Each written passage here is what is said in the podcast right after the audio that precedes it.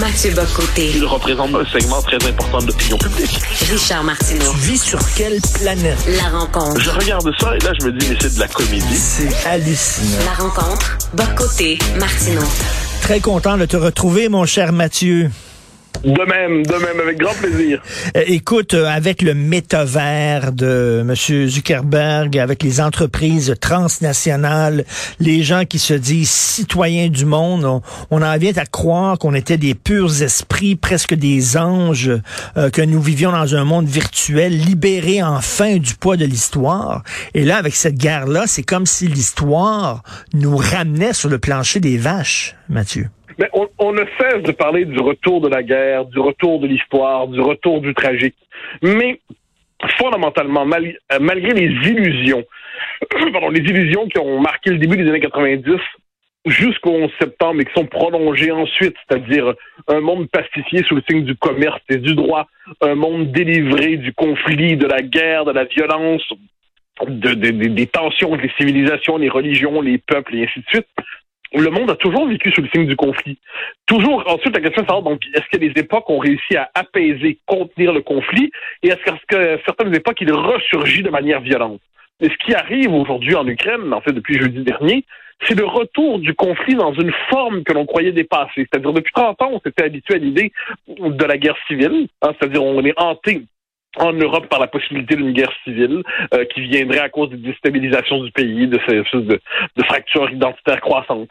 On a connu la guerre en Irak, c'est-à-dire une guerre lointaine et punitive pour tasser un régime, pour casser un régime. Même logique à certains égards en Afghanistan. C'est une guerre lointaine, mais qui ne nous concernait pas dans l'organisation de nos propres sociétés. On parlait à la rigueur de guerre économique. Mais la guerre classique avec des blindés à quelques centaines de kilomètres des pays d'Europe occidentale, nous pensions qu'elle appartenait au passé.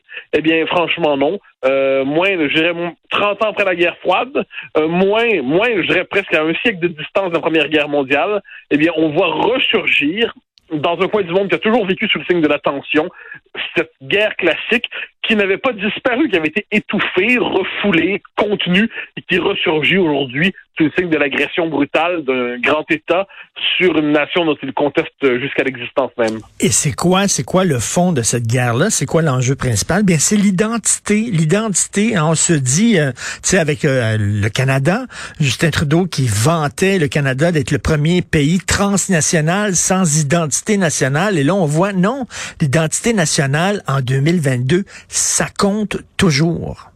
Ah oui, ça va, ça va loin. Hein. C'est-à-dire que dans le cas de, Poutine, son objectif, on le comprend, c'est de faire une forme de coup de force régionale pour restaurer la souveraineté impériale de la Russie. Donc là, ça, on le sait, il y a toute une série dans ce coin du monde de républiques euh, autoproclamées qui sont composées de ce qu'on appelle des Russes ethniques, c'est-à-dire des minorités russophones, mais des gens qui se voient comme culturellement ou ethniquement guillemets russes, et qui disent on appartient à la Russie plutôt qu'au pays où on a été euh, associé après la chute du mur de Berlin.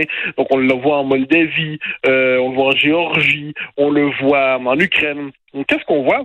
Mais c'est que les, identités profondes, pour le meilleur ou pour le pire, hein, pour le meilleur ou pour le pire, faut le rappeler, travaillent encore le monde. Et Poutine, donc non seulement est dans une logique de restaurer une souveraineté impériale russe, mais entend aussi se soustraire à ce qu'on pourrait appeler l'ordre international occidental qui s'est imposé au lendemain des années, euh, lendemain de la guerre froide, qui s'inscrivait dans l'ordre d'après-guerre, mais vraiment après la guerre froide. Et lui, il veut construire un monde multipolaire en disant, mais ce coin du monde, il est à nous. Ce coin du monde, il va s'organiser selon notre volonté. Et là, on est devant un choc des imaginaires, parce que toi, moi, tout le monde, on adhère au principe de la libre de droit, de, droit des peuples à l'autodétermination. Les Ukrainiens, les Ukrainiens peuvent faire ce qu'ils veulent de leur vie, les Lettons, les Lituaniens, les, les, les Estoniens, bon. Et on y adhère profondément, puis moi, je crois à ça profondément. Mais là, on pose souvent la question de manière rhétorique, mais c'est vrai. Si le Canada décidait d'adhérer à une alliance militaire pilotée par la Russie, comment réagiraient les Américains? Ils diraient, dégagez, vous n'êtes pas dans votre espace de civilisation, le Canada, c'est dans notre espace. Et ce qu'on voit en ce moment, c'est la tension, finalement, entre un principe auquel on adhère fondamentalement, le droit des peuples à l'autodétermination, puis la volonté qu'a la Russie d'imposer par la force, par la force la plus brutale, sa prétention à la souveraineté sur des peuples en disant vous allez être libres, mais à hmm. l'intérieur des paramètres de notre puissance. Puis je dis pas ça, on s'entend pour excuser Poutine un instant, mais zéro, niet, nada. Je dis simplement que si on cherche à comprendre la logique anime Moscou en ce moment, c'est une logique impériale. Et qu'est-ce qu'on voit? Et là, c'est peut-être l'erreur qu'a fait Poutine. On va voir, tout ça se joue à, de 24 heures à l'autre. Poutine misait sur la décadence des Occidentaux et sur la, puissance tellement exceptionnelle de son armée que l'Ukraine allait s'effondrer. Et là, il y a deux choses qui se passent. Premièrement, le peuple ukrainien existe, c'est le moins qu'on peut dire, et il se bat pour ça défendre. Ça fait penser un peu à la guerre de 39, quand les Russes avaient envahi la Finlande, et à la grande surprise de tous, la Finlande avait réussi à se défendre pendant longtemps et avait presque humilié la prétention des Soviétiques à les écraser parce que les Finlandais s'étaient bien défendus. Et ensuite, on voit le monde occidental en ce moment ne pas consentir au coup de force de Poutine, puis chercher d'une manière ou de l'autre, plus les Européens que les Américains, soit en passant, à, à, la fois tenir compte du fait que les Russes vont être là pour longtemps, hein, ils sont sur le même continent, mais on cherche des sanctions sans aller jusqu'à la montée aux hmm. extrêmes. Donc, là, des sanctions, on cherche des sanctions, des sanctions économiques extrêmes, mais on veut pas aller jusqu'à une sanction militaire, parce qu'évidemment, on veut pas entrer en choc militaire avec la Russie, parce que ça, ce serait une forme de, de pousser vers l'apocalypse. Donc, faut tenir compte de tout ça pour analyser la situation, tout en confessant notre admiration pour la résistance admirable du peuple ukrainien. Écoute, une question euh, totalement rhétorique. Je vois d'ailleurs devant moi une carte de la Russie. Euh, la distance entre Kiev et Moscou n'est pas très grande. Est-ce que ce n'était pas une provocation? Mais là, je suis pas pro-Poutine. Je veux seulement dire, est-ce que c'était pas une provocation de l'Occident en disant, bon, on va demander à l'Ukraine de joindre les forces de l'OTAN qui ont commencé là, à se rapprocher un peu trop euh, de Moscou et que visiblement, c'est sûr que Poutine allait réagir? Ben, c'est la question fondamentale, c'est-à-dire les Ukrainiens disent on réclame euh, par ailleurs il n'y avait pas de les, demandes étaient pardon, mais on veut on est un peuple libre, puis si on veut appartenir à l'OTAN, mais on le fait. les Russes disent un instant vous êtes dans notre zone d'influence. Alors c'était quoi la solution? Personne ne le sait, d'autant qu'il y a une volonté impériale chez Poutine. C'est-à-dire, on arrive à ce moment où je crois qu'il était prêt à s'emparer de tous les prétextes pour foncer. Mais si on inscrit ça dans une perspective plus large, il y avait cette idée de ce qu'on appelait la finlandisation de l'Ukraine. La finlandisation de l'Ukraine, c'était l'idée de faire de ce pays un pays tampon, une zone tampon, une, un entre-deux, donc un pays neutre qui ne soit euh, ni occidental ni russe et qui trouverait son indépendance dans le fait de n'adhérer à aucun bloc. C'était la solution proposée par certains. C'était, c'était l'idéal proposé par certains. Ça n'est pas arrivé. Et aujourd'hui, ben, ça semble une solution du passé. Euh, Mathieu, tu l'as dit euh, d'entrée de jeu, euh, l'histoire, c'est la guerre. Malheureusement, l'être humain a vécu plus souvent en guerre que... c'est La guerre, ce n'est pas l'exception. La guerre, c'est la normalité.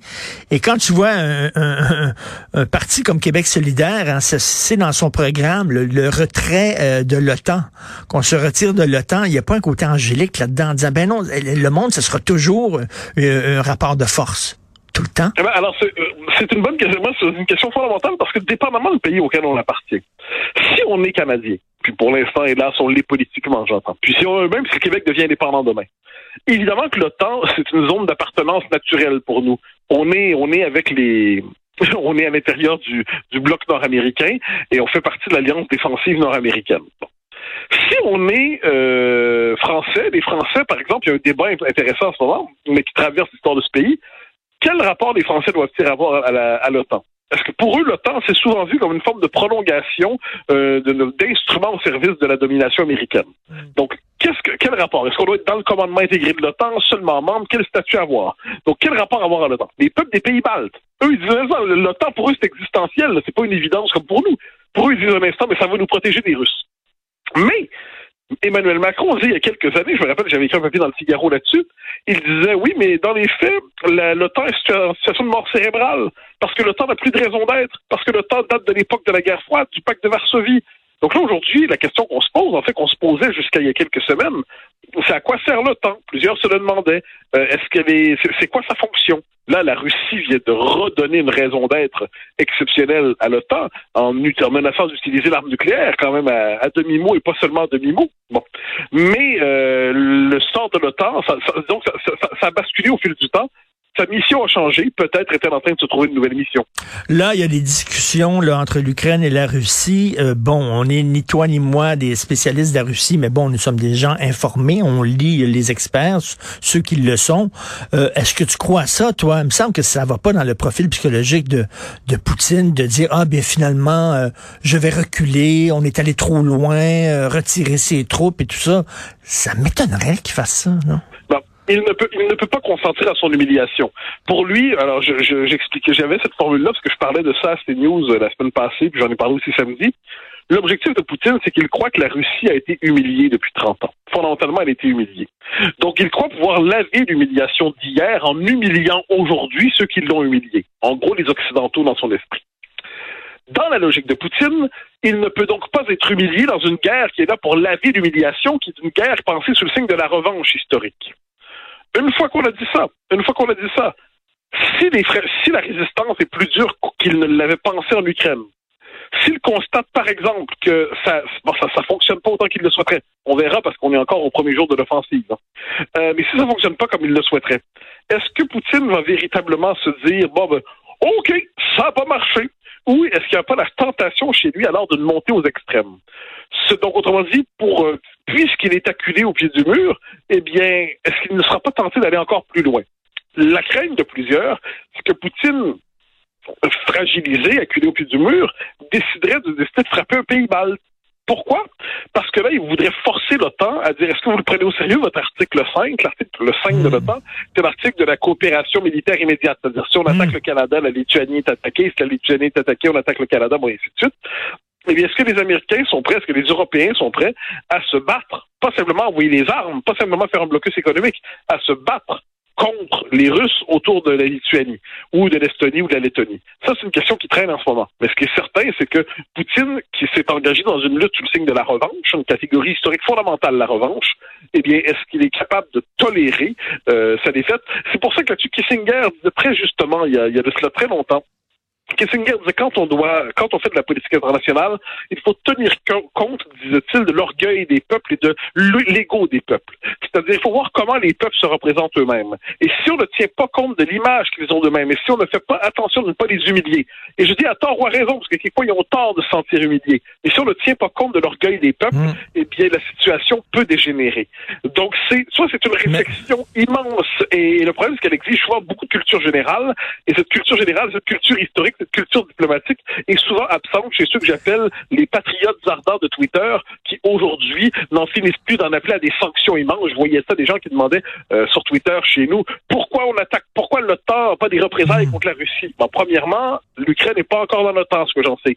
Deuxièmement, vous êtes au courant, peut-être, ne savez-vous pas que la Russie est une puissance nucléaire? Peut-être ignorez-vous que Vladimir Poutine a une autre conception de la violence, qu'il peut se permettre davantage de violence qu'on se permet en Occident. Donc, le souci de prudence devrait nous animer, euh, et je trouve qu'aujourd'hui, on perd cette conscience de prudence dans les rapports internationaux, à tout le moins chez ceux qui prétendent s'y intéresser. Et en terminant, lorsque tu vois des jeunes de partout sur la planète se lever en disant je suis pro-Ukraine, je défends l'Ukraine, on sait que bon, les jeunes défendent l'identité raciale, l'identité sexuelle, l'identité religieuse. Est-ce que tu trouves que c'est un éveil, puis là ils se rendent compte que l'identité nationale est importante aussi? Non,